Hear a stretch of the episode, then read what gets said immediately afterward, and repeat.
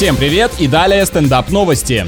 Мультимиллиардер Илон Маск продал все свои особняки и теперь переезжает в крохотный домик на территории собственной космической компании. Вот что значит буквально жить на работе. Стоит новая недвижимость 50 тысяч долларов, а ее площадь всего 37 квадратных метров. Зачем было прощаться с остальным имуществом? Вряд ли денег не хватало на покупку. Скорее всего, не хочется, чтобы дети и жена отрывались на виллах, пока он горбатится.